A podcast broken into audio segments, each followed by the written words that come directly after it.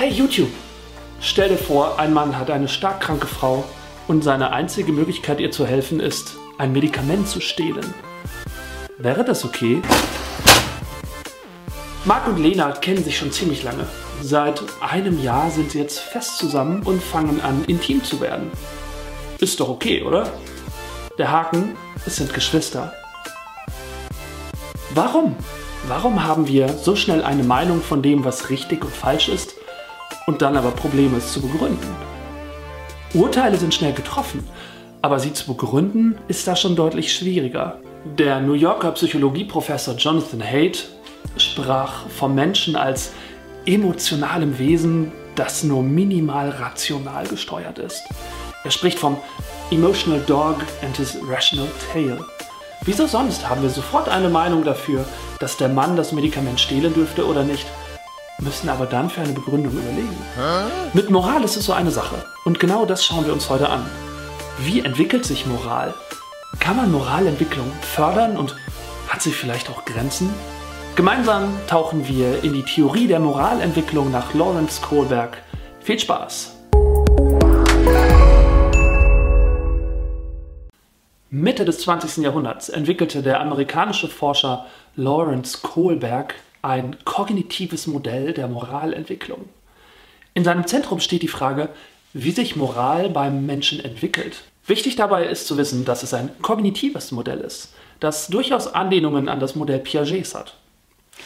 Entwickelt hat Kohlberg dieses Modell durch Befragungen von Versuchspersonen. Schockiert durch die Gräueltaten der Nazis im Zweiten Weltkrieg wollte Kohlberg herausfinden, wie sich Moral entwickelt, wo die Grenzen liegen. Hierfür legte er Versuchspersonen Fragen vor, sogenannte Dilemma-Fragen. Kohlberg legte seinen Probanden also Dilemma-Geschichten vor, wie etwa das, was ich ganz zu Anfang skizziert habe. Das bekannteste ist das Heinz-Dilemma. Heinz ist ein Ehemann, dessen Frau sterbenskrank ist und die einzige Möglichkeit von Heinz ist, ein Medikament zu stehlen, um seine Frau zu retten. Darf Heinz das Medikament stehlen? Ja klar, kommst du jetzt, natürlich darf er das, oder? Nein, auf keinen Fall. Das war gar nicht so wichtig für Kohlberg. Kohlberg interessierte sich mehr für die Art und Weise der Begründungen. Die Begründungen der Probanden gaben nämlich Ausschluss, Ausschluss. Die Begründungen der Probanden gaben nämlich Aufkunft. Die Begründungen der Probanden gaben nämlich erst Ausschluss. Die Begründungen der Probanden gaben nämlich erst Aufschluss über deren Denkfähigkeit. Genau wie Piaget davon ausgeht, dass die Struktur des Gehirns, die Entwicklung des Gehirns dem Denken Grenzen setzt, sagt doch Kohlberg, dass die kognitive Entwicklung eines Menschen dem moralischen Denken Grenzen setzt. Ein moralisch weniger entwickelter Mensch kommt vielleicht zu einem ähnlichen Endergebnis wie ein moralisch sehr entwickelter Mensch und sagt, er darf das Medikament nicht stehlen, aber dies vielleicht aus völlig unterschiedlichen, weniger komplexen Gründen. Im Rahmen seiner Untersuchungen, seiner Dilemma-Methode, stellte Kohlberg fest, dass sich die moralische Entwicklung des Menschen in drei Stadien einteilen lässt. Ähnlich wie bei Piaget befinden sich Menschen zu Anfang ihrer Entwicklung in einem präkonventionellen Stadium. Zunächst orientieren sich vor allem Kinder maßgeblich an Bestrafung und Gehorsam. Sie richten sich nach dem Stärkeren. Gut ist also das, was der Stärkere sagt. Es geht somit vornehmlich um Eigeninteresse.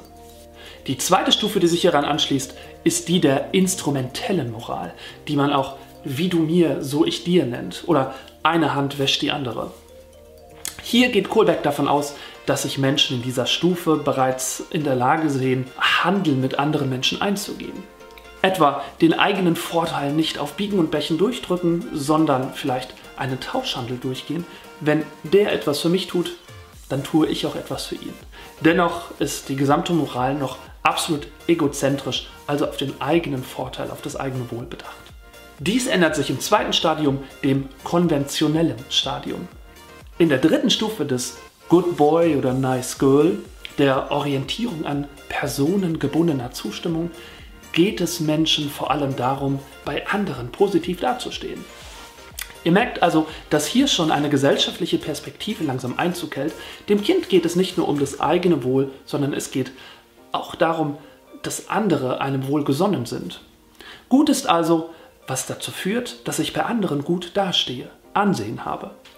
Dies weitet sich in der vierten Stufe noch weiter aus, wenn es um die Orientierung um Recht und Ordnung geht. Hier treten bereits abstraktere Modelle der zwischenmenschlichen Beziehung zueinander. Der Jugendliche agiert nicht mehr persönlich, sondern auf einmal stehen Regelwerke im Raum, zum Beispiel das Grundgesetz oder Absprachen oder Konventionen nach dem Motto, man macht es halt so. Interessant zu wissen ist, dass die meisten Menschen sich im konventionellen Stadium befinden. Also durchaus auch im Erwachsenenalter maßgeblich, ich denke einmal in Stufe 4 argumentieren, wenn es um Gesetzmäßigkeiten geht.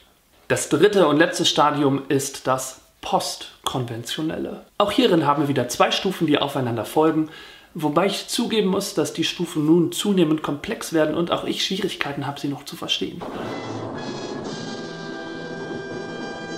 Stufe 5 bezeichnet die Orientierung am Sozialvertrag.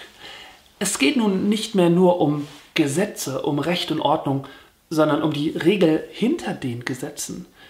In der fünften Stufe, der der Sozialvertragsorientierung, erkennt das Individuum, dass nicht alle Menschen gleichermaßen einer Meinung sind im Hinblick auf Gesetzmäßigkeiten. Richtig oder falsch, gut oder schlecht kann also durchaus individuell unterschiedlich bewertet werden. Menschen dieser Stufe sind sich durchaus darüber bewusst, dass Gesetze, dass feste Gesetze nicht immer zielführend sind und, des Interpretationsspielraums bedürfen. So ist etwa das Gebot bei Rot stehen bleiben dann völlig unsinnig, wenn es sich um einen Notfall handelt. Die Existenz der sechsten Stufe der Orientierung an allgemeingültigen ethischen Prinzipien ist selbst bei Kohlberg etwas wackelig, weil er ganz am Ende seiner Theoriebildung selbst bezweifelt, dass Menschen die Stufe 6 durchgehend erreichen können. Die Stufe 6 ist die Orientierung an universellen ethischen Prinzipien, etwa dem kategorischen Imperativ nach Kant. Lasst uns das Ganze doch ein wenig üben. Du erinnerst dich noch an das Heinz-Dilemma ganz vom Anfang? Ein Mann hat eine kranke Frau und seine einzige Möglichkeit, ihr zu helfen, ist, ein Medikament zu stehlen. Wie würde ein Mensch auf Stufe 1 argumentieren? Dafür und dagegen. Wie würde ein Mensch auf Stufe 4 argumentieren? Nimm dir doch ein wenig Zeit, mache hier auf Pause und notiere dir einmal mögliche Pro- und Kontra-Antworten für jede Stufe. In einem weiteren Video, das du hier sehen müsstest, werde ich dir die Antworten, werde ich dir mögliche Antworten vorstellen. Und was bringt uns das Ganze im Pedderunterricht? Nun gut, Moral kann man fördern und das ist die gute Nachricht von Kohlberg.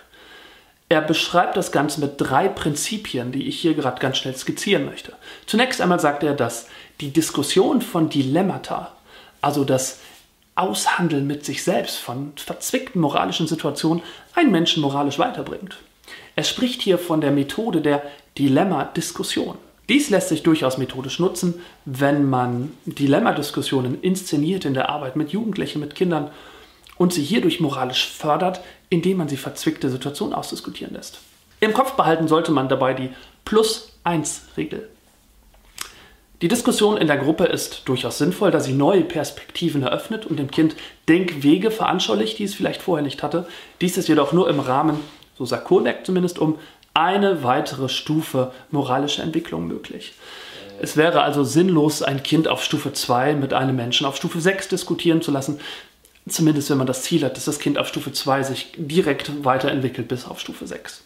Kohlberg selbst hat hierauf basierend ein komplettes Schulkonzept gegründet, das er Just Community nennt. Unter Just Community oder auf Deutsch der gerechten Gemeinschaft versteht Kohlberg ein Schulkonzept, bei dem Schüler selbst im Mittelpunkt der Schule stehen, selber teilnehmen und sich dadurch moralisch entwickeln. Grundprinzip ist die Partizipation aller Schüler. Nein, nicht Party, Partizipation, also Teilnahme, Teilhabe am Geschehen, am Gesamtgeschehen, organisatorisch wie inhaltlich. Dadurch, dass die Schüler die Schule mitgestalten, übernehmen sie mit Verantwortung, müssen sich Gedanken machen. Sie lernen, andere Rollen einzunehmen und Schule als veränderbar wahrzunehmen. Kohlbergs Konzept sieht vor, dass sich Schüler in einer Gemeinschaftsversammlung treffen, um schulerelevante Dinge zu diskutieren. Es ist also nicht ein Lehrer oder ein Schulleiter, der Schule bestimmt und wie bei uns hier die Schüler erdulden die Entscheidungen, sondern es sind die Schüler selbst, die Schule gestalten. Durchaus diskursiv, also in Auseinandersetzung miteinander und mit der Materie, was ja genau dieser Diskussion, die von Kohlberg gedacht wurde, was dieser sehr nahe kommt. Zwar ist Schule nicht immer ein Dilemma, für manche schon, aber trotzdem gibt es häufig schwierige Situationen, deren Aushandlung einen durchaus neue Perspektiven ermöglicht. Ich persönlich halte eine Umsetzung von Codex Just Community Konzept in unser Schulsystem, gerade in unser deutsches Schulsystem, für eher unwahrscheinlich, da wir doch eine sehr starre Bürokratie haben, was Schulverwaltung angeht. Ich persönlich würde es sehr begrüßen, wenn Schüler mehr Verantwortung haben, da Partizipation immer zur Verantwortung führt. Und sobald Menschen für etwas verantwortlich sind, bringen sie sich deutlich mehr ein, was Schule gut tun würde und ihr einen frischen Wind verpasste.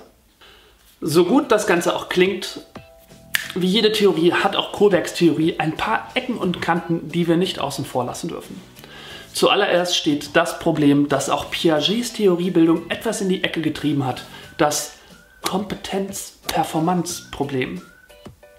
Nicht alles, was ich kann, zeige ich.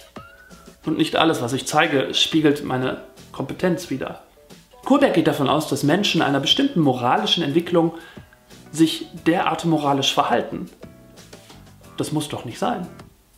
Ein Mensch hoher moralischer Entwicklung ist doch durchaus auch in der Lage, sich niedriger moralisch zu verhalten. Wir haben also das Problem, dass die gezeigte Performance nicht mit der vorhandenen Kompetenz übereinstimmen muss. Das ist ein erkenntnistheoretisches Problem.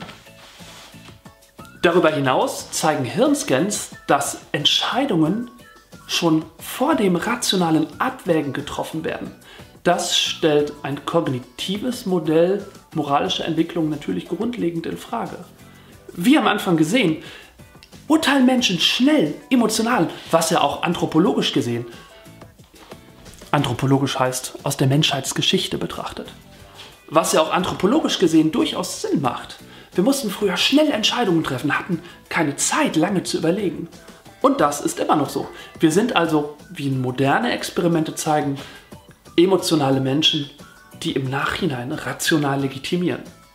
Trotzdem ist Kohlberg nicht zu verwerfen. Im Gegenteil, es ist ein pädagogisch sehr gut handhabbares Modell, das konkrete Informationen zu bestimmten Entwicklungsstufen gibt und dann auch Vorschläge zur pädagogischen Umsetzung macht. Das muss man ihm hoch anrechnen und das macht es auch für Pädagogen sehr wertvoll. Das war's mit der Theorie.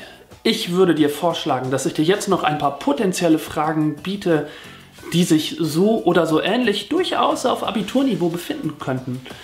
Die erste Frage ist banal und reproduktiv. Beschreibe doch einmal in eigenen Worten kurz das Modell Kohlbergs. Aber auch anwenden können wir dieses Modell wie folgende Fragen zeigen. Wie lässt sich Kohlbergs Modell zufolge Moral fördern? Erläutern Sie doch einmal beispielhaft ein moralisches Dilemma aus verschiedenen moralischen Positionen und Perspektiven. Schon schwieriger wird es, wenn wir andere Themenbereiche aus dem Pädagogikunterricht dazu holen. Nehmen wir den Nationalsozialismus. So macht es durchaus Sinn, das Verhalten der Nationalsozialisten mithilfe des Modells Kohlbergs zu analysieren. Auf welcher Stufe befanden sich die Nationalsozialisten? Aber es geht auch noch schwerer.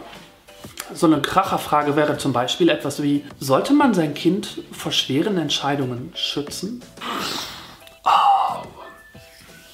Oder fördert deine Schule die moralische Entwicklung ihrer Schüler? Abschließend, nimm doch kritisch Stellung zur Theorie Kohlbergs. So, das war's dann auch schon wieder für heute.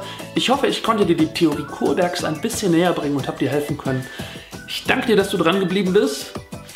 Falls es dich interessiert, schau doch mal, was ich sonst noch so im Angebot habe. Abonniere mich, wenn du auf dem Laufenden bleiben willst. Und ich sag bis bald. Tschüss.